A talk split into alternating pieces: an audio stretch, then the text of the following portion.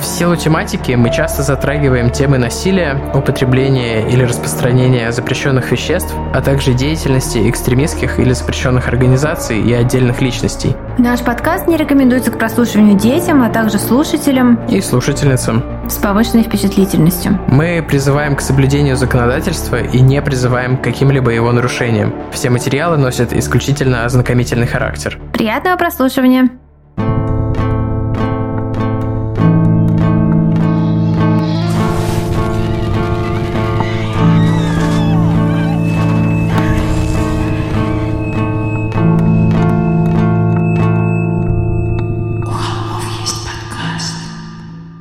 Всем привет! Вы слушаете «У холмов есть подкаст». А это растерянные звуки Вали. Которые... Привет! А я не поняла, что уже можно говорить. А, мы только что выгнали всех животных и людей из Ну да, но люди там еще шуршат под дверью. Вот, да, сегодня необычный выпуск. Мы с Валей вот сидим прямо рядом. Я, наверное, сфоткаю нас сейчас, чтобы потом мы это в истории выложили. Э, я сегодня хотела посушить голову по кудрявому методу, но у меня не получилось. Точнее, я не нашла времени.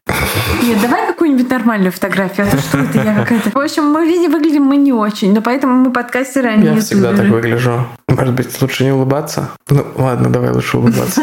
А, в общем, какую-то из этих фоток мы выложим или сделаем постановочную новую, если Вале ничего не понравится, и вырежем про то, что она не сушила голову. Я не мыла голову. Так вот, мы только что выгнали всех животных, что у нас был спор с Валей по поводу невидимых вкусняшек. Я архи против. А, я не знаю, смотрите ли вы, уважаемый слушатель, ТикТок или нет? У меня нет ТикТока. У Вали нет ТикТока, да. Но есть вот эта методика, когда ты берешь со стола невидимую штуку, но ничего не берешь, то есть, и даешь собаке, как будто бы она, ну и она как будто бы это ест. Ну, точнее, так проверяет тупость собаки, типа, как быстро собака поймет, что ты ей ничего не даешь. Звучит как что-то очень жестокое. Тима уже один раз провернул это с Марвом, у меня не просто запретили. разорвалось сердечко. Это как, знаете, невидимая вкусняшка, это как true crime документалки про нераскрытые преступления. Ты такой как бы, ну и что? И это все ради чего? Ради ну, в общем, ничего? Мы выгоняли Марва сейчас, и я пытался предложить Вале самой попробовать, насколько это весело, но это она не отказалась. Весело. Обман ожиданий это... это не весело. Ты кидала когда-нибудь ему палку и прятала ее за спину? Нет, никогда. Жесть. Это какое-то этичное разведение животных, более этичное, чем я думал. Да, я тебе же присылала мем с собакой, которая а. с банками пива и написано, может быть, я потому пью, что ты мне палку воображаемую кидаешь. Кидаешь воображаемую палку, это звучит ужасно. Да. Да, и, наверное, мы звучим странно, но это все обусловлено тем, что мы записываем в необычных условиях. Кирилл, наверное, постарался сделать что-нибудь, чтобы мы звучали как обычно, но я не знаю, насколько это получилось. Вот. Плюс я еще не знаю, тот ли я канал выбрал на а, Марк. Хорошо. Э, Валеном микрофоне. Вот. У Надеюсь... меня есть канал на микрофон. Да, у тебя двухканальный микрофон. Wow. Ладно. Еще что я хотел сказать. Um, да, я постараюсь я сейчас скажу, и надеюсь, это будет меня мотивировать это сделать, э, скорее всего, в среду вечером перед релизом. Наверное, на Apple подкастах наконец-то стали доступны в виде бонусной подписки все наши выпуски, которые мы еще в прошлый раз говорили, что будут доступны, но я что-то не успел, э, слэш. Их там уже 10 штук, да? Да. И они, я не знаю, как мы решили, но, скорее всего, они все просто одновременно стали доступны для всех, кто оформит подписку. Каждый месяц будет выходить новый, поэтому, пожалуйста, если вам интересно то, что мы делаем, и вы не хотите подписываться на нас там на Патреоне и на Бусти, есть вот новая опция в виде Apple подкастов и их вот этой вот бесшовной классной подписки прямо внутри приложения. То есть эти выпуски будут появляться прямо вот в основной ленте. Вау, вообще супер удобно, круто и все такое. Yeah. У нас есть какие-то новости по поводу чего бы то ни было? Я могу поделиться, что я э, начала смотреть сериал «Место преступления Таймс-сквер». Буквально вот смотрела его два раза по 15 минут. И пока что это от Джо Берлингера, который снял «Банди Тейпс». И мне пока что прям безумно понравилось. Там прям так э, ух, замес, замесыч. А Джо Берлингер недавно снял что-то кринжевое. А Джо Берлингер снял э, фильм про Банди игровой с этим. С... Или ты про что-то более... Наверное, про это, да. Или Но еще... про... он снял документ... Э, документалку про Элизу Лэм, которую я так и не посмотрел, поэтому я не знаю, кринжевая которая... она или не кринжевая, она... Ну, она такая как бы... Ну, что-то же Берлингера приходовал Netflix, короче, он там раз в месяц теперь что-то выпускает. Ну, и хорошо, и правильно. А, мы человек. посмотрели вместе Тиндер Свиндлер. Да, точно, мы посмотрели Тиндер, Тиндер э, Жигало, или как это, как это по-русски. Ну, это, наверное, все посмотрели, это как-то залетело, то, что называется это. А а что, разве это не термин из ТикТока? Что ты смеешься? Ну да, просто э, ты знаешь, как... Типа, если ты начала говорить это слово, значит, пора переставать говорить это слово. What? Я ничего не поняла. Ну, типа, когда... Ладно, неважно. Это... Тима что-то пытается меня обидеть, но я не понимаю, как, поэтому мне не обидно. Это шутки про возраст. вот. А, про возраст, так пожалуйста. Мне в этом году 36 лет, через несколько месяцев А буквально. мне месяц назад исполнилось 26. Тоже немало. Сопля. Тоже немало. Валя в 26. Я самый старый человек, самый мудрый. Валя в 36. 26. Сопля. Нет, Валя в 26 лет, между прочим, познакомилась с Димоном на вечеринке в офисе, на которую я принесла вымоченных в водке мишек Харибо и водочное желе, которое я готовила две ночи до этого. И мы с моим мужем, наш первый разговор был о том, он спрашивал меня, какой процент алкоголя в мишках Харибо. Вот. А потом он э, рассчитал формулу, как это посчитать. Типикал Димон. Да, вот так. Что мы скажем про Тиндер Свиндлер? Нам понравилось? Первые 25% фильма пришлось потерпеть, мне кажется. Ну, то есть там было как-то скучновато и предсказуемо. И потом вот это вот... Я не знаю, наверное, лучше без спойлеров, да? Короче, там типа, типа плод-твист вот в первый, третий, который происходит. Мы с Димоном его предвидели типа в первые пять минут фильма. Точнее, когда появилась вторая женщина, мы такие, а, ну все понятно, как он это делал. Вот. Ну да. Ну, в целом фильм неплохой. И но- слава богу, что это одна серия, а не шесть Да, серий. да, да. Но мне там немножко не хватило кое-чего. Вот. Так. Убийств.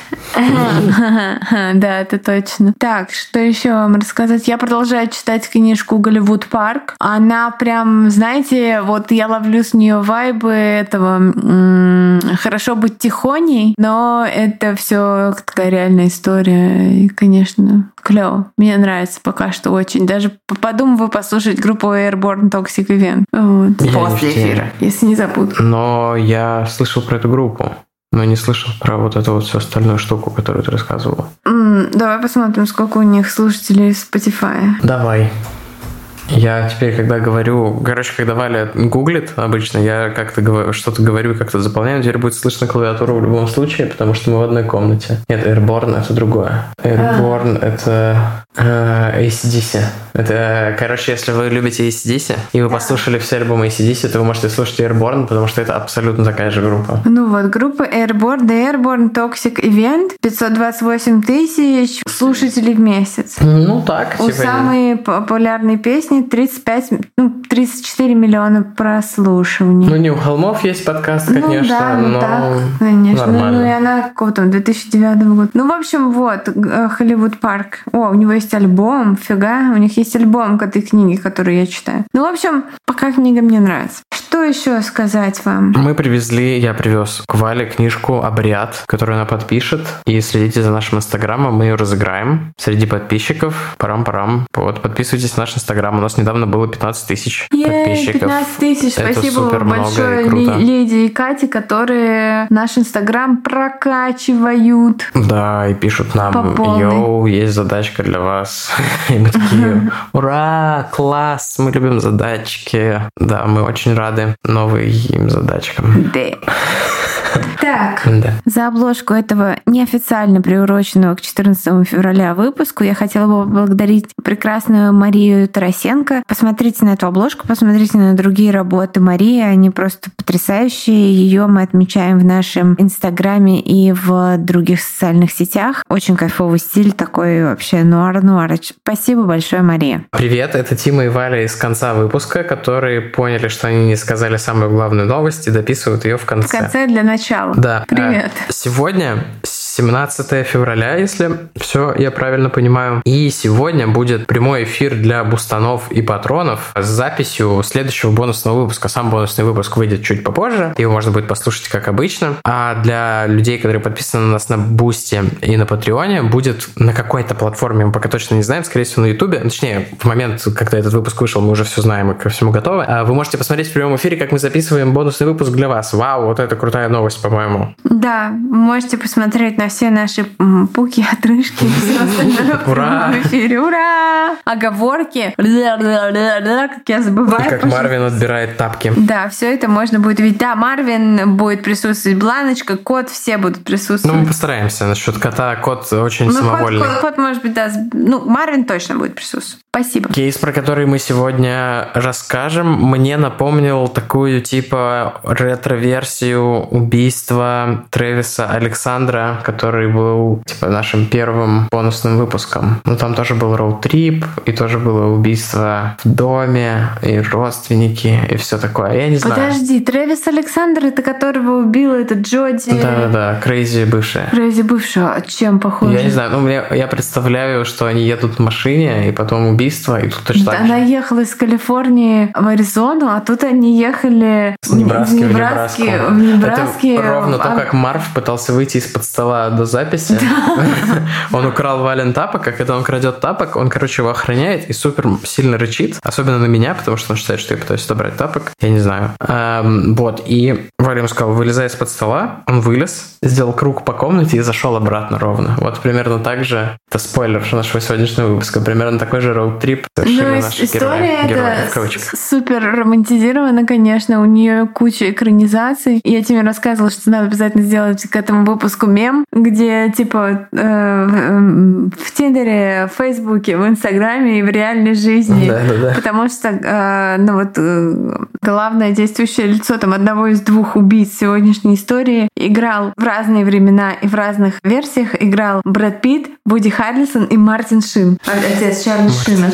Вот. А женскую версию его вот э, как бы подруги-сообщницы играла в разных версиях Джульет Льюис, Джульет Льюис и Сиси Спейсик, да. Это, конечно, интересно. Вот. И... Ну, Вуди Харрисон, это, конечно, LinkedIn, я думаю. А, почему? У меня кошаки дерутся под окном весна. LinkedIn, ну потому что, не знаю, у него такое, у него рабочее лицо. Я не знаю. Боже, что? Ладно, я имел в виду не LinkedIn, а что-то вроде в России это профи.ру. Ну, типа, когда ты нанимаешь сантехника, знаешь, сантехник for hire. Ты считаешь, что Вуди Харрельсон лицо сантехника? Да. Это не, это, это как, это не негативная характеристика при этом. Сантехник, который меня соблазнил. Представляю себе заголовок фильма. Это Валя, когда пишет 90-ю книгу, у нее кончились идеи. Да. Сантехник, который меня соблазнил. Да, это... Вуди. Не, Вуди Харрельсон прекрасно. Ну, кстати говоря, вот этот фильм «Прирожденный убийца», собственно, про который речь, где Вуди Харрисон и Джулиет Льюис. А, я что-то все забыла, как зовут. Вот, где Вуди Харрисон и Джулиет Льюис. Он типа по сценарию Тарантино, который у него купил Оливер Стоун, но только Оливер Стоун переписал весь сценарий. Тарантино ненавидит этот фильм и сказал, что типа он никогда его целиком не смотрел при этом. Потому что Оливер Стоун не понял самого главного, что было в его сценарии, а именно то, что преступление, вот что убийство — это не просто акт насилия, а это такое типа таинство любви он использовал слово sacrament of love.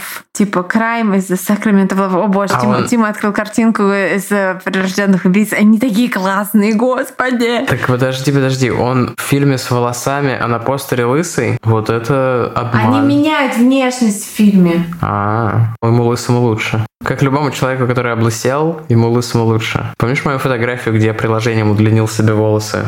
Вот выглядит точно это, так же. Это не Вуди Харрельсон только, это какой-то монтаж. Тем не менее, волосы выглядят точно так же у Вуди Харрельсона. Все, прекращай. Квентин Тарантино очень похож на нашего дядю да, дяди, по маминой да, линии. Да, очень похож. Очень похож. Чисто вообще вылитый дядя очень Юра. Очень похож, я же давно это заметила. Так, Юрантино. Вот, еще одна киноверсия — это фильм «Калифорния», где Брэд Питт и Джульет Льюис, ну, там немножечко с другой стороны эта история преподнесена, с другого ракурса. Ну а самая классическая ее экранизация называется «Бэд Badlands. Сейчас я только как это по-русски Badlands. Плохие земли. На самом деле Badlands — это геологический какой-то термин, который обозначает э, земли, где вся плодородная часть ветром, короче говоря, ветрами. Типа зона рискованного земледелия.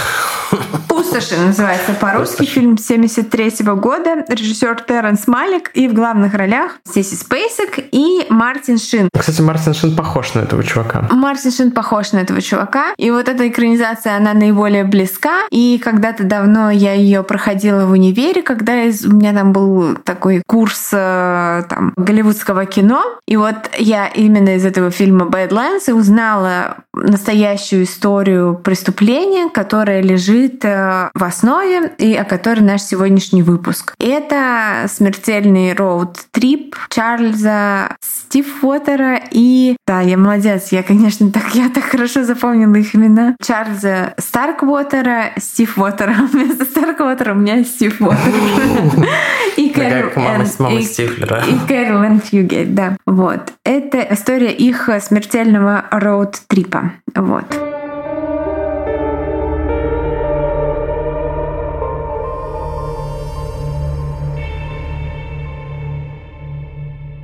Январь 1957 -го. Его звали Чак, и он был похож на Джеймса Дина. Так думала 14-летняя Кэрил, прихлебывая колу, закинув ноги на приборную панель машины. На радио сквозь помехи прорывалась Ян Глав Тэба Хантера молодая любовь. Она рассматривала профиль Чака, его рыжие волосы, сильные руки, сжимающие руль, и дробовик, который лежал у него на коленях. До штата Вашингтон оставалось еще целая тысяча миль, а за ними гнались все полицейские Небраски, ФБР и даже самолеты. Но им было не догнать их. Куда им? До них и до их молодой любви. Любви, скрепленной кровью. Наконец, на обочине шоссе они заметили припаркованный Бьюик. Такой, каких тысячи. Такой, который поможет им затеряться среди великих бесплодных равнин и высоких гор. Таких высоких, что у Кэрил кружилась голова от одной лишь мысли о них. Чак взглянул на нее. В этом коротком взгляде было все. Она знала, что что делать. Машина остановилась возле припаркованного Бьюика так тихо, что спящий внутри, уставший от долгого пути человек, даже не проснулся. Только шевельнулся во сне, надвинул шляпу себе на глаза. Чарли повернулся к Кэрил, сгреб ее в объятия и поцеловал, всегда как в последний раз, и вышел из машины, закинув дробовик на плечо. Вот такое специально романтизированное начало у нашей истории, а дальше мы будем развенчивать потихоньку этот романтический образ тем, какие они придурки. Ребята. А, Чарли Старквезер родился... Чарли, он же Чак Старквезер, родился 24 ноября 1938 года. Погодка нашего дедушки в городе Линкольн, штат он Небраска. погодка нашего дедушки, а Вуди Харрисон лукалайк нашего дедушки. Все связано, вы понимаете? Дело. Нет, вот в чем дело, почему у меня такой краш на Вуди Харрисон. это все гены. это по Фрейду. Есть какой-то мем, это все гены, и там гены из Чебурашки и гены. Ну, здесь не гены, здесь по Фрейду. Чак был третьим из семи детей. В семье было шесть мальчиков и одна девочка. Родители его, Гай и Хелен, были людьми бедными и необразованными, но немного и тяжело работали, чтобы обеспечить своих детей. Впрочем, несмотря на то, что детство его пришлось на период Великой депрессии, когда значительная часть населения страны попросту голодала, у Старк Уэзеров всегда была на столе еда и была одежда. Детство Чарльза было вполне счастливым, насколько это возможно. У кого вообще было счастливое детство? Come on. Люди, которые считают, что у них счастливое детство, просто пока не были у терапевта. Подавленные воспоминания, да. Соседи и друзья семьи вспоминают их как дружную семью, а детей как достаточно воспитанных и нормальных. Отец Чарли Гай, человек приятный и общительный, по мнению знакомых, работал плотником, но страдал хроническим артритом и был в целом таким невысоким и довольно хрупкого телосложения, поэтому работа давалась ему тяжело. Он часто болел и сидел дома по состоянию здоровья. Хелен, миниатюрная рыжеволосая женщина, мать семерых детей, работала работала официанткой, чтобы обеспечить семье постоянный доход. Но несмотря на то, что дома у Чарли дела обстояли не так уж плохо, в школе его жизнь была ну, кошмаром, скажем так. Он был невысокого роста и имел от рождения кривые ноги. По всей видимости, это была так называемая варусная деформация коленных или бедренных суставов. Это я пасла на Википедию. При которой колени расходятся в разные стороны, и стопы при этом остаются сомкнутыми. То есть ноги колесом. То, нашего деда такие ноги. Совпадение случайно. Возникает это заболевание заболевания обычно у детей от недостатков веществ в питании. Еще я читала, что вроде когда ну, тоже много детей в семье у нашего деда, там тоже сколько-то он какой-то там седьмой, ну, седьмой да, ребенок да, или что-то. 12 типа или да. что-то такое. Из-за кривых ног, небольшого заикания и огненно-рыжих волос э, Чарли дразнили и дразнили нещадно. А он как бы от природы небольшой и не очень там сильный, отпора задиром дать не мог. И у него был средний IQ, и он не испытывал особого интереса к учебе, поэтому в классе был в числе отстающих, что тоже добавляло к буллингу. Но последней каплей было то, что он страдал сильнейшей близорукостью, с детства ходил в очках с большими диоптрами и не мог читать вот э, без очков вообще ничего, поэтому, конечно же, над ним издевались. И все это подтолкнуло его к тому, что он увлекся физкультурой. Со временем стал сильным, у него выросла координация движений, и его физическая форма стала единственным источником уверенности в себе, которая у него была. И к старшим классам он стал противостоять задирам, а потом просто проявлять агрессию, беспричинное физическое насилие ко всем, кто, как ему казалось, неуважительно на него смотрел, там, смеялся над ним за спиной. Он был достаточно мнительным человеком. Ему казалось, что все над ним смеются. Извини, пожалуйста, я тебя перебью, просто я хочу сделать камин -аут. Я, в общем, я не помню, я рассказывал же это или нет в подкасте, но я в последнее время за собой это заметил, и меня это беспокоит. Я был довольно маленький, когда вышла песня «Нума Нума Е», и я, когда слышу фразу, которая э, подходит по размеру, у меня в голове сразу начинает играть эта фраза на мотив этой песни, и сейчас я пою «У него был средненький IQ». Средненький IQ. О, да. За неделю, что Тима здесь, он уже спел на мотив песни «Nu mă, nu mă iei», все там, не знаю, начиная с состава продуктов и заканчивая. Это ужасно, я хочу отказаться от этого. Мне кажется, у меня тик а-ля Турет. Причем это все перезапустилось из-за всратой рекламной кампании. Не, рекламная кампания это прикольная, она просто мне ударила по больному. Этот Максим Галкин распродажи на Алиэкспресс, вот. Убейте меня. Поскольку я, как всегда, не знаю, о чем идет речь, я продолжу. Его атаки, как я уже сказала, на людей, на взрослых, на детей были подчас лишены всякой мотивации, выглядели рандомными нападениями. И когда он э, на кого-то нападал, там хватал, и эм, он уже не отпускал, пока его не разнимали с тем человеком, на которого он нападал, или пока оппонент вообще не терял сознание. Вот. И у него была репутация одного из самых опасных и неприятных чуваков во всем этом городе Линкольне небольшом большом. Один из немногих близких друзей Чарли в старшей школе, парень по имени Боб фон Буш. Офигенное имя. А, да, ну там Буш по-немецки, то есть СЦХ. Ну, Буш все равно. А, говорил, что Бух это ты как моя Зоя сказал. Бух. А гло, гло, гло. А. das ist Weitschrut, Beatfarm. Да, мы сейчас пойдем пересматривать офис после записи и пить чаечек. А... Будем спать. Я молчу. Нет, я буду пить чаечек. Это мое взрослое время. Мы пишем этот выпуск после отбоя. А, так вот, Боб фон Буш говорил, что Чарли не был вот прям однозначно плохим. Если ему нравился какой-то человек и нравился по-настоящему, он был вот прям готов на все. И Чарли был весельчаком и душой компании, шутил, там прикалывался. Короче говоря, мне представляется старший брат э, Макалея Калкина в один дом, Баз. Раз. Да. Но, конечно, это его вот другая сторона, она перевешивала вот его душевность и любовь к шуткам. Представляете, вот он мог идти по улице и увидеть какого-то парня на другой стороне дороги, который там был выше него или там, не знаю, лучше одет, и вот у него включался вот это чувство неполноценности. Когда у него включалось чувство неполноценности, у него, как он сам потом расскажет, там жуткая злоба просыпалась вот такая просто, и желание, ну, грубо говоря, убивать, он просто не задумываясь атаковал, как Марф. Вот. А, а еще Чарли был фанатом Джеймса Дина. Наверное, предложим к посту фотку Джеймса Дина, может быть, кто-то не знает. Или это, это... Ну, Джеймса Дина, который актер. Да, Джеймса Дина, который актер Голливуда.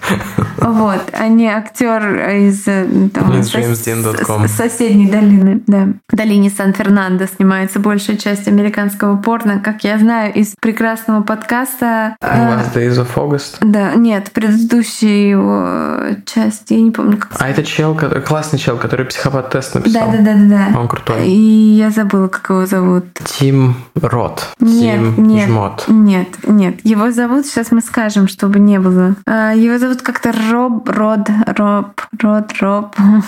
Джон Ронсон. Джон Ронсон. Как Рон Свонсон. Да.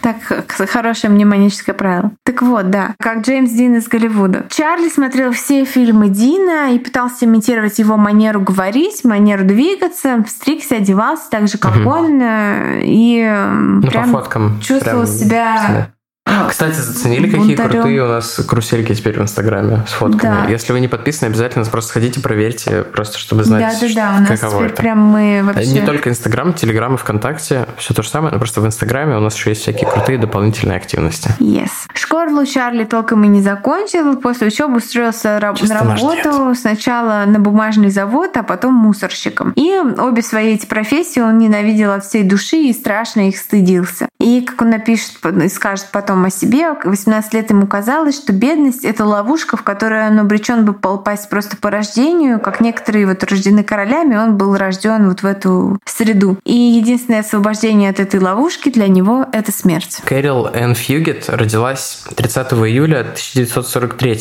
в Линкольне. У нее было две сестры, одна старше на несколько лет, а вторая вообще ребенок матери от другого брака на 12 лет моложе. Их семья была не сильно состоятельнее, чем семья Чарли. Кэрил, ее мать Велма и отчим Мэрион Бартлетт с маленькой дочкой жили на окраине города. Дом их представлял собой ужасающего вида лачугу. Он был завален мусором и полусгнившими строительными материалами. Ну, на самом деле, любой двор, с моей точки зрения. Ее биологический отец страдал хроническим алкоголизмом, имел судимость за, чтобы вы думали, подглядывание за женщинами, конечно, потому что за что еще можно иметь судимость в 50-е и 40-е годы, если ты не выходец из Германии. Кэрил не имела блестящих способностей способности или супер высокого IQ, но была ну, такой, типа, активной, общительной дамой. У нее было много подруг, типа, она была популярная. Почему ты назвал ее дамой, ей 13 лет? Я не знаю, слово девочка, ну да, наверное, слово девочка здесь. Я просто стараюсь перестать использовать слово женщины и девочки как собирательное. То есть, типа, женщина — это, типа, женщина в очереди, которая на тебя накричала. А девочка — это ребенок. Ну тут, поскольку она ребенок, да, ты права. Да, это у меня просто сработал неправильный инстинкт подменять э, слово, рефлекс, не инстинкт. Она росла очень милой и симпатичной, у нее были каштановые волосы, приятная улыбка, ну, мы приложим фотографии, действительно, она выглядит очень-очень мило. Но в ней, конечно, как, в общем, по дальнейшим событиям станет понятно, в ней было что-то дикое. Она была немножко как Чарли, конечно, не в такой степени, но у нее была вот эта искорка агрессии и неповиновения. Вот смотри, это она идет рядом с полицейским там в каком-то следственном эксперименте. Ну, там на фотках, где они с Чарли, то она выглядит не так она молодо, просто, да? Она просто очень... А, насчет на фотка с Чарли, да, может. Ну что, они сидят там на одном уровне? Да.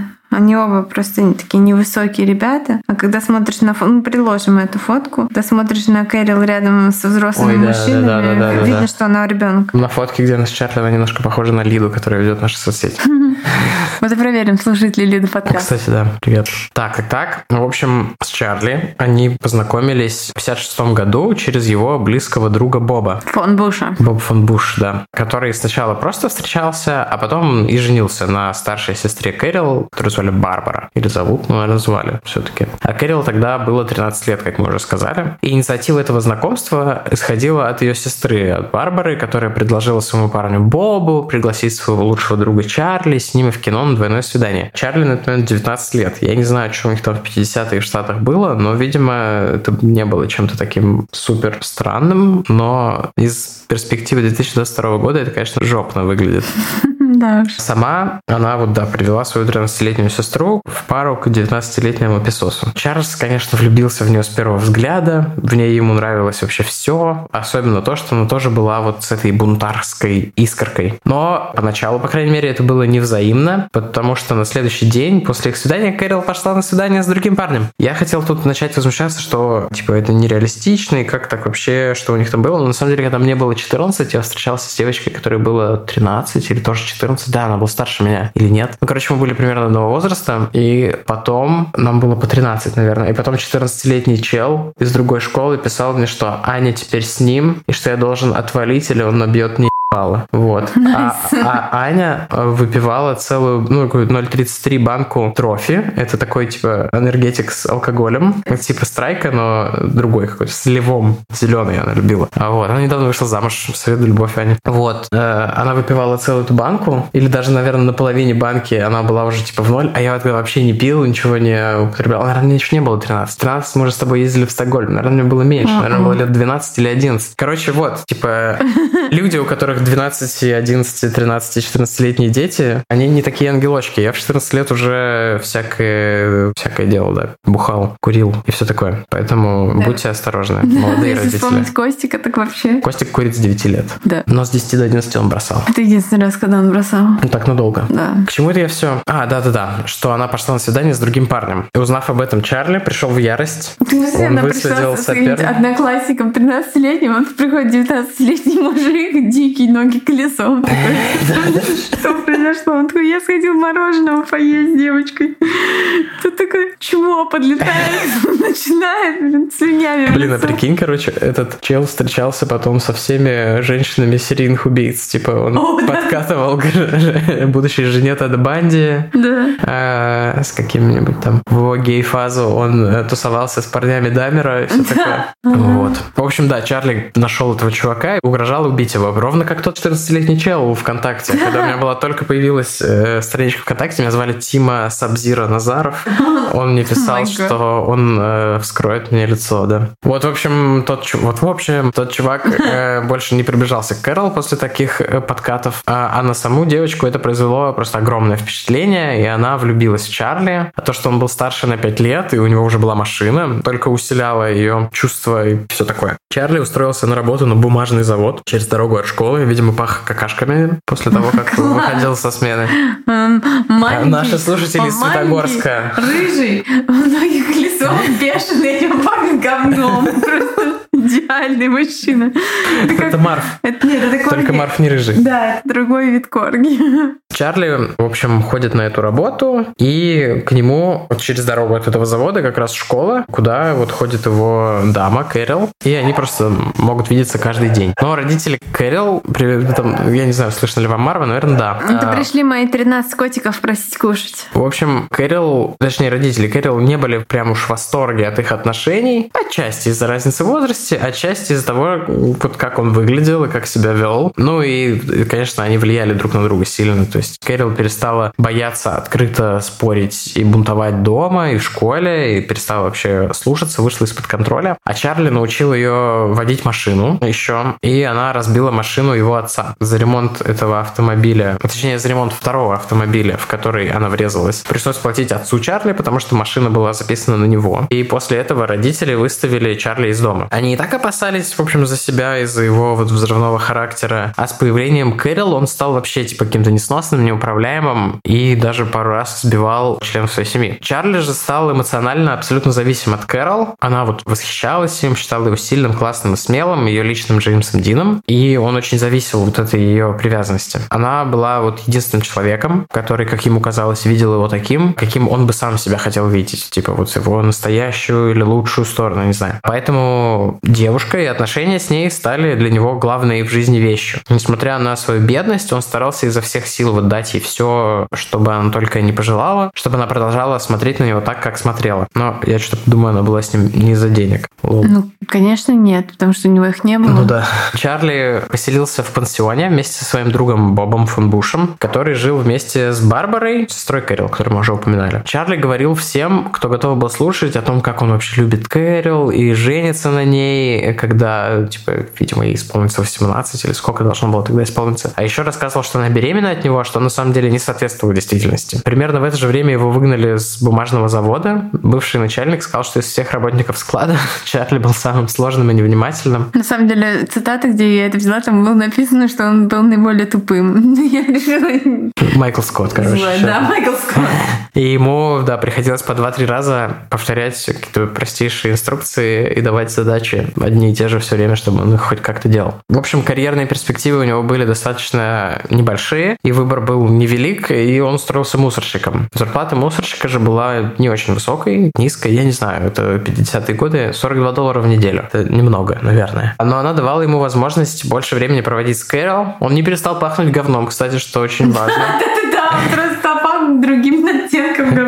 А он заканчивал смены рано и тусовался с ней после школы. Однако за неуплату аренды за комнату в пансионе Чарли часто оказывался на улице. Он остро нуждался в деньгах на то, или в деньгах, на то, чтобы содержать себя самостоятельно и покупать подарки для Кэрил. Чарли чувствовал себя вот загнанным в угол, он не видел возможности вырваться из бедности и с тоской и завистью смотрел на жизнь, ну, условно, состоятельных людей в Линкольне, когда вот каждое утро собирал их мусор. Ему в голову даже стали приходить мысли о том, чтобы ограбить банк, а еще о том, что смерть равняет все социальные классы. Yeah. Зимой 57 э, года Чарли захотел порадовать Кэрил подарком на Рождество. Он отправился в магазинчик при заправочной станции, где заприметил мягкую игрушку собаку. Вот только денег ему не хватило даже на покупку такой мелочи. Это вызвало у него бурю эмоций, он чувствовал себя униженным. Его состоянию не помогло и то, что продавец отказался продавать ему в игрушку в кредит. Но как он все это представлял, я не знаю. Типа ты приходишь в какой-то магаз и говоришь, у меня нет денег. Я работаю мусорщиком,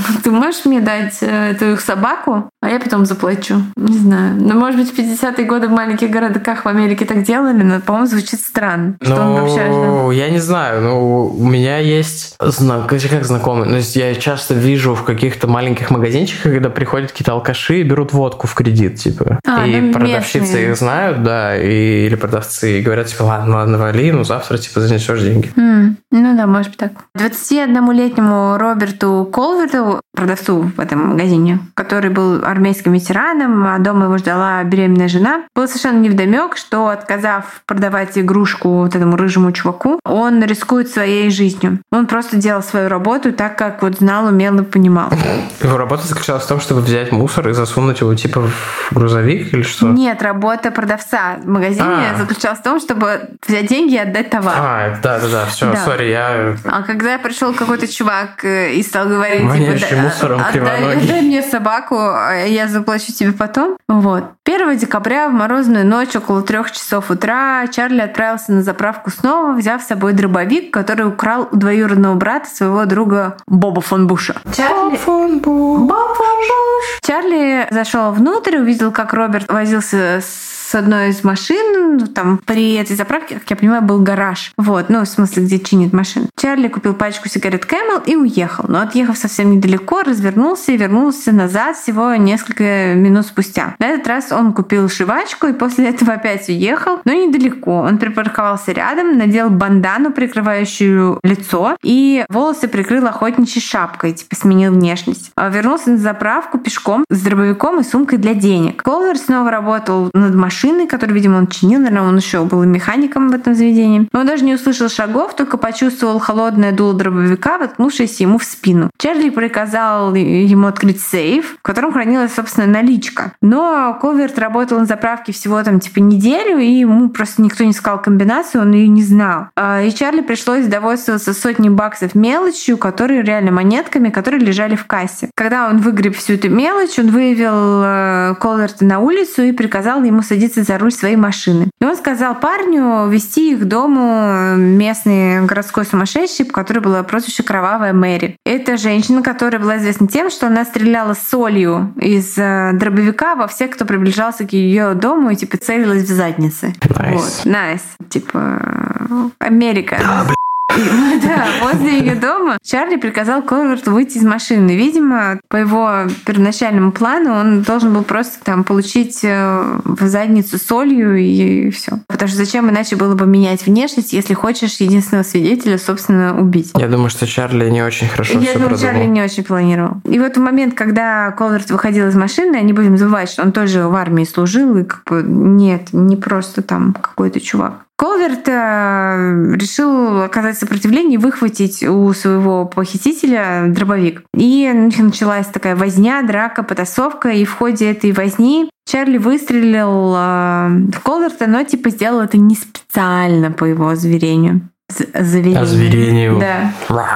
Оговорка. Марф, когда защищает тапок. Да. Но вот во второй раз, когда Колорт уже стоял на четвереньках на земле и пытался встать на ноги, Чарли выстрелил уже намеренно ему в затылок, в упор. В то время в Линкольне, да и во всей Небраске в целом, уровень преступности был очень низкий. Но это такой крошечный городок посреди штата, который состоит из таких вот э, равнин, пустошей, там поля, сельское хозяйство, все дела. Имеет столько же сенаторов в Сенате, сколько и Калифорния, в которой живет десятки миллионов людей. Ну, типа того. Ну, там самый низконаселенный штат это не Небраска, это какая-нибудь Монтана, наверное. мне кажется. Поэтому ограбление и убийство стало сенсацией. Однако основной версией было то, что все это преступление совершил какой-то заезжий преступник. Среди местных никого не искали. Впрочем, вся Чарли на всякий случай все-таки перекрасил свою машину. Вдруг что. В целом, после убийства он чувствовал себя прекрасно. Совесть его не мучила, а награбленное помогло решить хотя бы на время его материальные сложности. А самое главное, он чувствовал ничем не сравнимую эйфорию о собственной значимости и власти над там, жизнями и смертями. Он признался в Кэрил в том, что ограбил колонку, однако умолчал, что убийство его рук дело. Впрочем, навряд ли ему удалось ее обмануть, скорее всего, она это все ну, поняла. И ей было все равно. Там чуть позже скажем про повлеченность Кэрил во все это, как бы какие есть версии и так далее. Теперь у них появился секрет всего остального мира, вот это его признание в том, что он совершил преступление. И этот секрет сделал молодых влюбленных придурков, преступников еще ближе друг к другу. Но период радостного подъема закончился, так как украденные деньги, которые, кстати, да, как я уже сказала, были все 25-центными монетками, закончились. Чарли оказался безработным, потому что никакой мусор он не вывозил, пока у него были деньги. Он сказал всем «fuck you» и все тусил со своей девушкой, 13-летней, 14-летней уже к тому времени. Вот, его выселили из комнаты, на улице зима, мороз, там настоящие морозы, как я понимаю, в этом штате. Домой он пойти не мог, мало того, что его родители были злы на него за вспышки ярости, так они были еще супер против его отношений с Кэрол, считая их неподобающими, неправильными, требовали от него с ней порвать. А семья Кэрол в тот момент в ужасе подозревала в том, что их дочь была беременна, потому что Кэрол прибавила пару кило. А как-то, блин, часто часто бывает, когда ты влюблен и постоянно заказываешь покушать.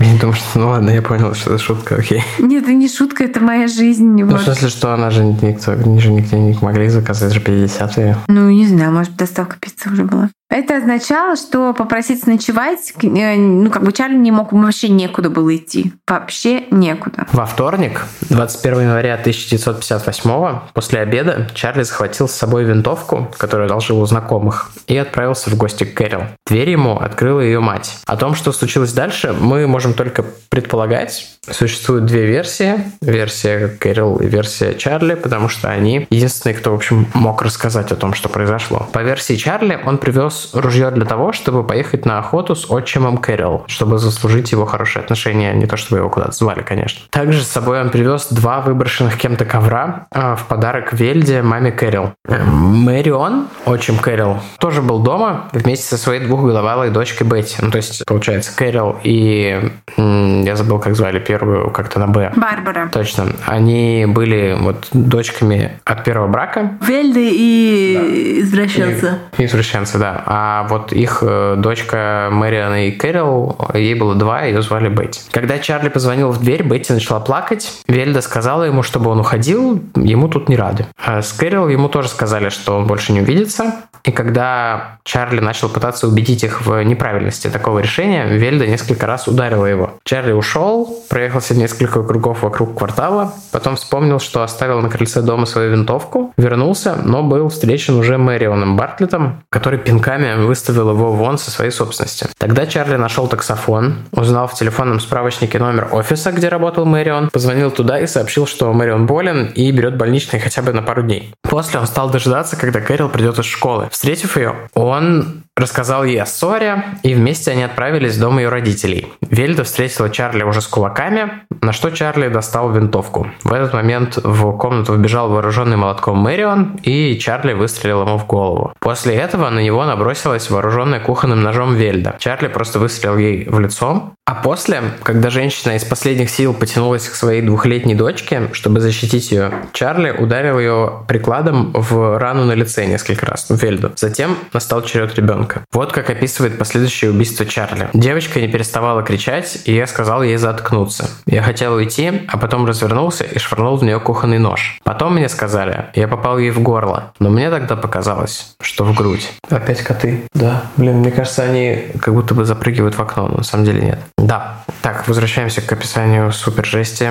Эм, потом мне сказали, что я попал ей в горло, но мне тогда показалось, что в грудь. Я направился в спальню. Мистер Бартлетт еще шевелился. Я попытался ударить его в горло ножом, но лезвие не входило. Тогда я ударил по рукоятке ладонью сверху, и оно вошло. Конец цитаты. Прекрасная цитата. На футболку. То, как реагировала на происходящее Кэрол и присутствовала ли там она вообще, остается неясным. Сама она говорит, что была в это время в школе, а потом Чарли сказал ей, что держит ее семью в заложниках в другом месте. Она должна подчиняться ему во всем, если хочет сохранить близким жизнь. По ее словам, они с Чарли расстались еще до событий того дня, и он просто сталкерил ее и угрожал уже в то время. Чарли же говорил, что Кэрол была активной участницей происходящего, в частности, она избивала, например, свою умирающую от раны сестренку. Так это было или нет, но после убийства Кэрол помогла Чарли перетащить тело своей матери в туалет, который был на улице, и сбросить ее в выгребную яму. Это такой туалет, я так понимаю, вот классический деревенский туалет. Дырка прямого падения. Вау. Какой хороший термин. Вот так некоторых людей называют.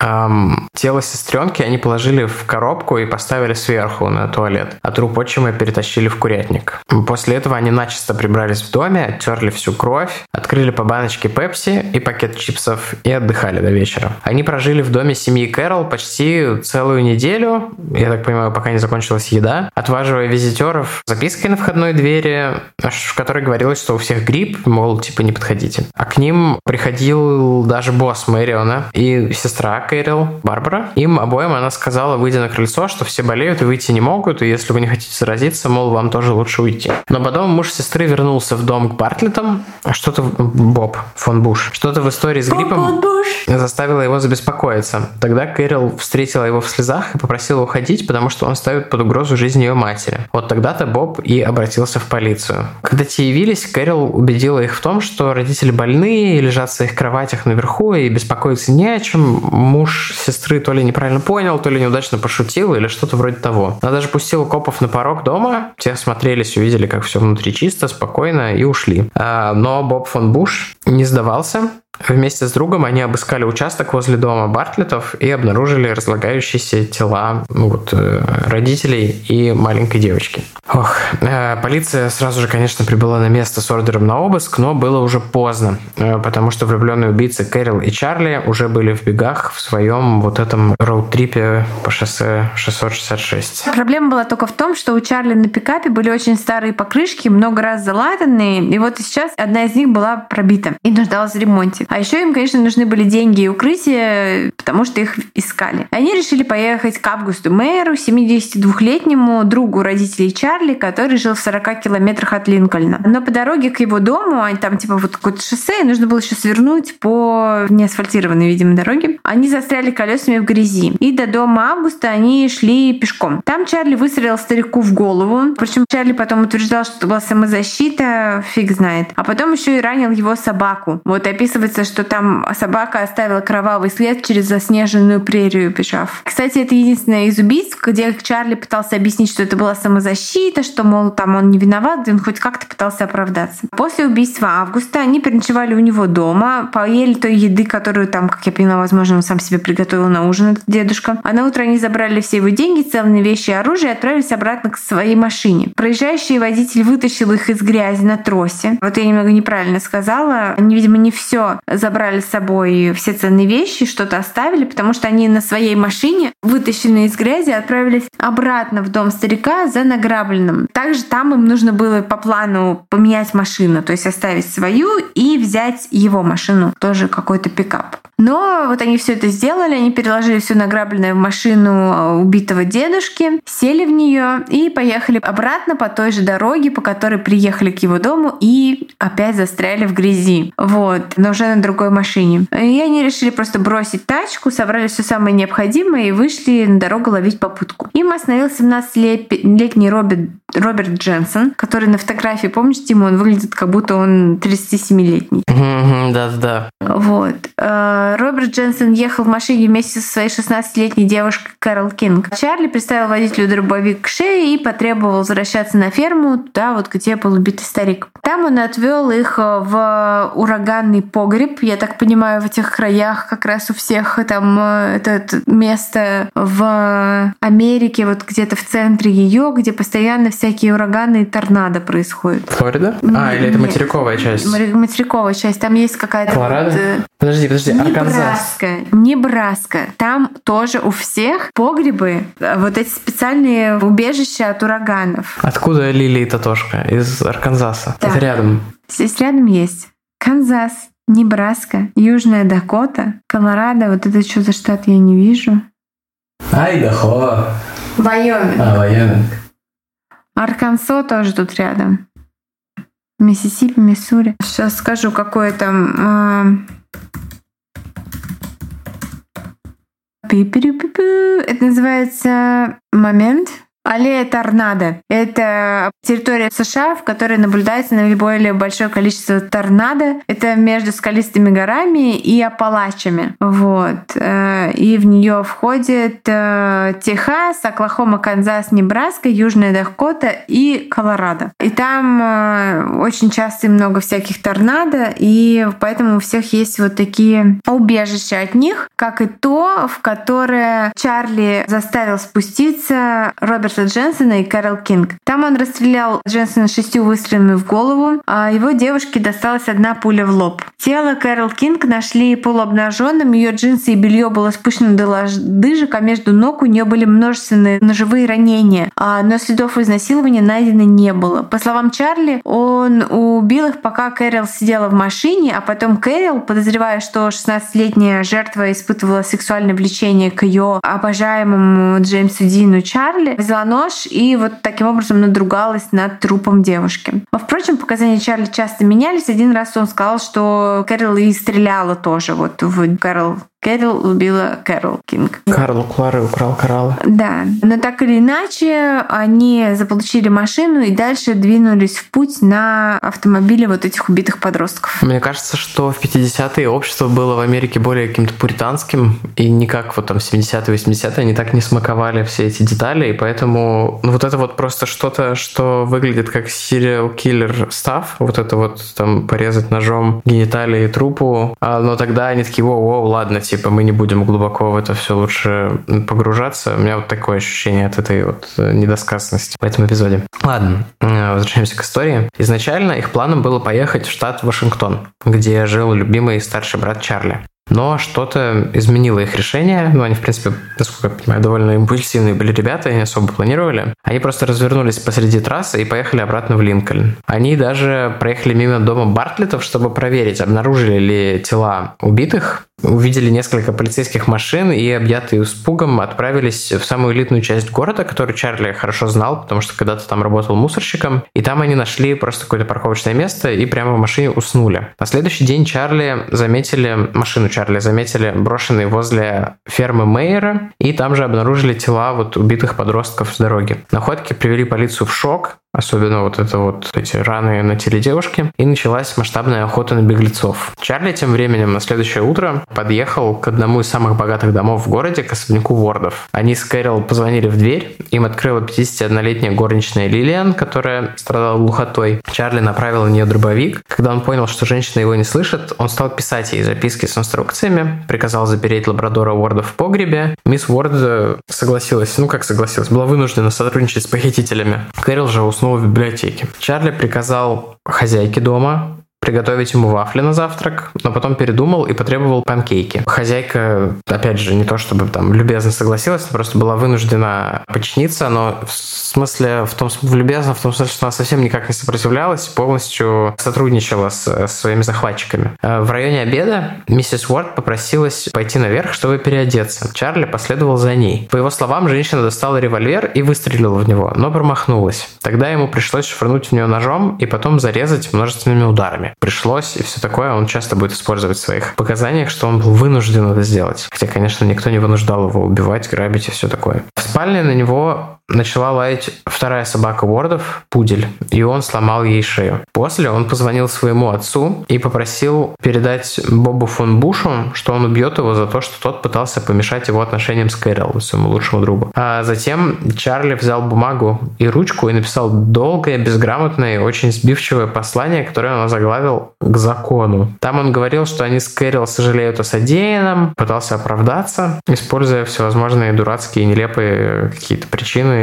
оправдания и все такое. После они погрузили все ценные вещи и продукты, которые смогли найти в доме, в машину миссис Уорд и готовы были уже уезжать, но тут почтальон принес журнал Lincoln Journal. Это такой типа глянцевый местный журнал. А там Кэрил и Чарли были на обложке. Они были так впечатлены, что задержались типа, видимо, в местах своей славы, не знаю. И задержались достаточно для того, чтобы застать мистера Уорда, возвращающегося с работы. Завязалась драка, ну, Чарли удалось убить хозяина дома тоже. После он решил застрелить и глухую домработницу. Тела убитых будут найдены на следующий день друзьями семьи, которые пришли в гости. А Ворды были, кстати, друзьями самого губернатора штата, и новость о жестокой расправе над ними вызвала у него как бы большое возмущение. И, используя свои связи, он поднял аж национальную гвардию, и весь штат был теперь в курсе этой истории влюбленных подростков, убийц, и был на чеку. К расследованию подключилась ФБР, а на поиски черного пика Пикарда, Уордов, это марка машины, были высланы даже самолеты. Ну, типа разведчики наблюдали с неба. Беглецы же тем временем пытались спрятаться от погони в доме родителей Кэрол, но там все еще была полиция, поэтому они вернулись к первоначальному плану и поехали в штат Вашингтон. Они ехали всю ночь, вели машину по очереди и к утру пересекли границу со штатом Вайоминг, соседним, с Небраской. Все это время они напряженно искали машину, которую могли бы угнать, чтобы бросить свою уже объявленную в розыск, угнанную Уордов. И вот им на пути попался припаркованный на обочине Бьюик. В нем спал, утомившись долгой дорогой, камевояжер по имени Мерли Коллисон. Он проснулся от холодного прикосновения, дуло к виску. Чарли объявил, что теперь они обменяются машинами. Коллисон не согласился, после чего получил три пули в голову, в шею и в ногу. Потом Чарли скажет, что стреляла Кэрил, она же будет указывать на него. Правда, мы никогда не узнаем, кто на самом деле э, убил э, этого ни в чем не повинного человека. Но так или иначе, дальше они двинулись пусть втроем. Тело расстрелянного Коллисона было на переднем сидении. Чарли ехал за рулем, а Кэрил растянулась и, как всегда,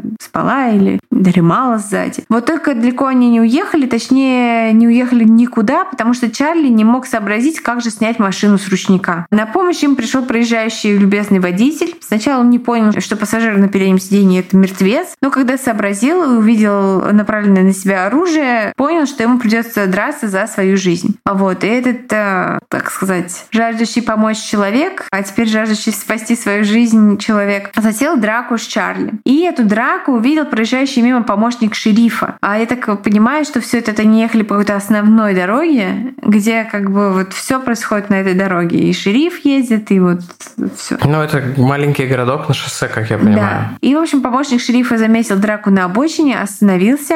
И тут же из машины убитого камевояжера выскочила Кэрил, с слезами побежала к нему и начала кричать «Отвезите меня в полицию». Депити пояснил ей, что типа он и есть полиция. И Кэрол тут же сказала, что Чарли э, убийца и попросила о защите. Но Чарли в то время уже добежал до Паккарда Уордов и ударил по газам. Депити передал по рации в город, э, ближайший на пути Чарли его приметы и номер машины. Началась погоня. Шериф того города вместе с помощником, они как бы ехали навстречу, и тут они увидели этот Паккард и получили по рации сообщение о том, что это типа как бы убийца убийца вроде как. И они на скорости свыше 100 миль в час. Это сколько? 100, 150 километров 200, больше. Это 160. 160 э, километров в час. Да, по шоссе ехали за ним, за Чарли, стреляли по колесам, но все казалось тщетно, ему удастся уйти, потому что, видимо, Паккарт машины более мощные, чем те тачки, на которых были полицейские. Казалось, что вот он вот-вот уйдет, как вдруг Паккарт останавливается прямо резко посреди шоссе. Копы тоже тормозят, выходят из машин, но притаившись, и ждут, когда же Чарли выйдет и что будет. И Чарли вдруг внезапно из машины выходит, они ему командуют поднять руки, он их не слушается, тогда они начали стрелять по земле вокруг его ног. Тут он начинает лезть в задний карман. И полицейские, ну вот буквально чудом его не расстреливают просто на месте. Вот, пуля, по-моему, там чуть-чуть его задевает. И тогда он все-таки ложится, решает лечь таки на землю. И потом, когда его спросили, от чего он остановил машину и вышел, хотя вроде бы вот, ну, ему почти удалось сбежать, он сказал, что ему показалось, что у него попала пуля через разбитое окно, и он очень испугался, что сейчас течет кровь и умрет. На самом деле, одна из полицейских пуль разбила стекло в его машине, и небольшой кусочек битого стекла ему растек мочку уха. Это как футб... игроки в футбол воспринимают свои травмы, да. как их травмы выглядят на самом деле. Да. После поимки перед Чарли стоял выбор. Газовая камера в Вайоминге за убийство странного камевояжера. Что? Валя хочет спать. Я хочу чайку. А во рту пересовываю. Или? Во рту пересохло. Во рту пересовываю. Пересохло все. Водички не взяла, чаю хочу. А, или электрический стул в Небраске. И Чарли выбрал Небраску, хотя в Вайоминге был в это время очень либеральный губернатор, который никого не, несмотря на то, что там же, чтобы смертная казнь, даже если к ней приговорили, была приведена в исполнение, нужно, чтобы губернатор подписал угу. бумажку. Ну, и вот так там... типа пройдет 4 года, изберут нового. Но тем не менее он мог бы прожить хотя бы бы 4 года. Ну да. Вот, он выбрал родную Небраску. Кэрол тем временем утверждала, что была все это время заложницей Чака, потому что считала, что он держит ее семью где-то там запертой, и она должна его слушать, чтобы только вот они остались живы. Впрочем, в одном из допросов она прокололась и признала, что присутствовала при убийстве своих родных. А сложно сказать, насколько правдивым были показания тогда уже 14-летней девочки. Может быть, они были получены под давлением угу. полиции. Но может когда быть, что-то вспоминаешь, оно же искажается. Может есть... быть, она врала, может быть, э, она не врала, может быть, ну, она в действительно из была моментов она врала, заложницей. она говорила разные вещи. Да, непонятно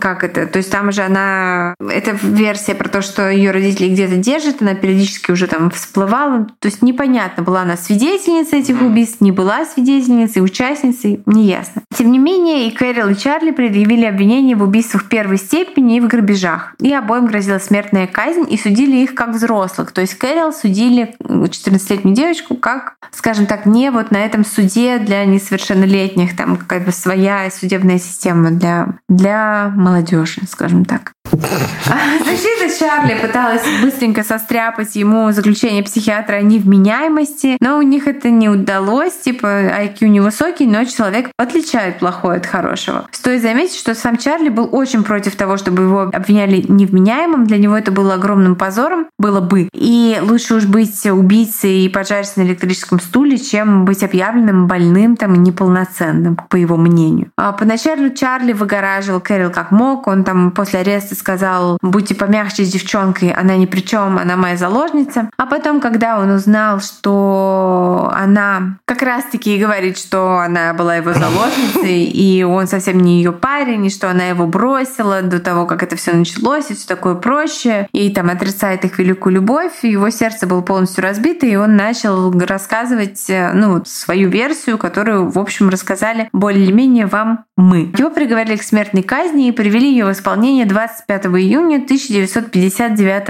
года. Что касается Кэрил, она до сих пор придерживается версии, что была всего лишь невинной заложницей. Однако жюри присяжных ей не поверило, и девочку приговорили к пожизненному заключению. Тем не менее, Кэрил была освобождена и вышла по условно-досрочному в июне 1976 года, когда ей был 31 год. Но освободившись, она никогда не завела детей, а замуж вышла только в возрасте 60 лет в 2007 году. Идеальное время для брака, я считаю. Да. А всю свою жизнь она проработала уборщицей. В 2020-м э, Кэрил подавала ходатайство о своем помиловании в Верховном суде. А чтобы... делать было нечего в 2020 году. Все были типа, о, господи, пандемия. Она такая, хм, не подать ли мне мне прошение. Да, она описывала, как тяжело ей жить, вот э, когда там, видимо, она пытается устроиться на работу, ну, а да. у нее криминал рекорд. Да, да, что она осужденная убийца, выпущенная по условно-досрочному с пожизненного заключения, то есть жестко. Но помилования ей предоставлено не было. Вот так. Как ты думаешь, Тима, Она была заложницей или участницей? Я вот не знаю. Ну, я тоже не знаю, но она же после того, как убили ее э, родственников, она никак от него не сбежала, ничего не попыталась сделать. С другой стороны, когда они встретились с этим чуваком на улице, она же типа, ну, с каким-то там, да, с шерифом, она же попросила о помощи сразу. Ну, то есть, я не думаю, что... Я думаю, что Um, сейчас, я не думаю, что я думаю, что так реши, Тимофей, ты думаешь или не думаешь? Я хотел сказать, что мне кажется, там была какая-то амбивалентность определенная. То есть она была как бы и за, и против, и не понимала, и содействовала, и противилась. Думаю, что Есть версия, было. что она вообще была мозговым центром всего этого. Что все Всегда есть такая идея. версия. Да, мизогинистская версия, что всегда виновата женщина. Ну, чел-то был не, не супер умный. Чел был вообще не супер умный. Мне понравилось, как у них машина застряла в грязи. И они с трудом ее вытащили, поехали обратно по той же дороге и застряли на другой машине. Вообще, насколько я знаю, во время Великой депрессии как раз одна была из госпрограмм, которая там типа вот, была призвана перезапустить экономику, как раз построили все эти крутые шоссе по всей Америке. И где он там нашел грязь? Ну, я не знаю, наверное, где-то Нет, нашел. не на шоссе, они съехали к ферме. А-а-а. То есть, представьте себе шоссе и какая-то дорога проселочная, которая ведет через поле к ферме зимой. Лохи. Ну ладно, у них были старые тачки. Старые тачки на фиговых шинах, ладно. Лохи, лохи. Просто да, вот э, ее возраст. Ну да, это, бы... конечно, все. Как ты рассказываешь и забываешь, что ей 13 да. лет когда было. Когда знаешь, что ей 13 деле, лет было, когда с ней познакомилась, и 14, когда все это происходило. Жопно. Это вообще шоки... шокирующе, шокирующе, да. А что думаете вы? Пишите в комментариях в социальных сетях, в Инстаграме в первую очередь, а также ВКонтакте. В Телеграме комментариев у нас нет, но там можно посмотреть классные материалы к выпускам. Да, я думаю, что в Инстаграме сделаем голосовалочку, какая из э, экранных версий этих героев э, самая вам нравится. Нормально. Больше, ну, да, вы, самая нормальная. «Прирожденное а, убийство», что он самый, мне кажется, известный из этих да, фильмов. Сиси Спейсек и Марта Шин, Джулиет Льюис и Вуди Харрисон, Джулиет Льюис и Брэд Питт. Я, пользуясь случаем, хотел еще передать привет Жене Печенье, Продаклин, который я привез, в смысле, книжку которой я привез Вале. Да, спасибо, обещал. Женя, огромное. Вообще стикеры, книжка просто кайфовая. Заходите к Жене на страницу, она рисует очень кайфовые комиксы. И скоро... Она много чего для нас рисует. Да, она много чего рисует группах, для нас. И, кстати, такое. она рисует еще сейчас вот лично для меня кое-какие штуки, которые просто мега вау. Сейчас я даже Тима тебе покажу, и вы услышите реакцию Тимы на то, что нарисовала Женя. А я пока напомню, что у нас, скорее всего, уже доступна опция бонусной подписки, платной подписки, короче, расширенной подписки подписке на Apple подкастах с нашими бонусными выпусками, которые до этого были доступны на Patreon и Boosty, где они все еще доступны там. В общем, выбирайте удобную для вас площадку и подписывайтесь на дополнительный контент у холмов. Валя показывает мне иллюстрацию, офигенская иллюстрация. Женя, ты очень крутая. Спасибо да, тебе Женя, большое за все. Вот, напоминаем вам про 10 выпусков на Да, которые уже можно послушать. 11 да. будет в феврале обязательно. Мы только что дописали то, что вы слышали в начале. Лол. И Лол.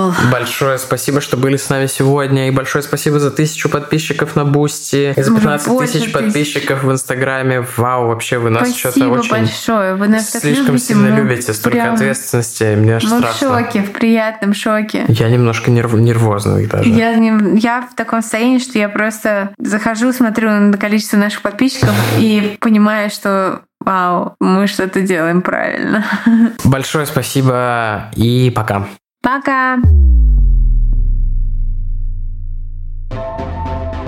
Вы слушали «У холмов есть подкаст» – независимое разговорное true crime шоу с комедийной подачей. Возвращайтесь на следующей неделе за очередной порцией подлинных историй о маньяках, тоталитарных сектах, резонансных убийствах и других настоящих преступлениях. Подписывайтесь на нас на всех платформах и в соцсетях – Инстаграм, Телеграм, Твиттер и ВКонтакте. Ставьте оценки, где это возможно, и оставляйте комментарии. Это помогает новым людям узнать о нашем подкасте. Также вы можете поддержать наш подкаст, оформив подписку на донейт-сервисе Boosty.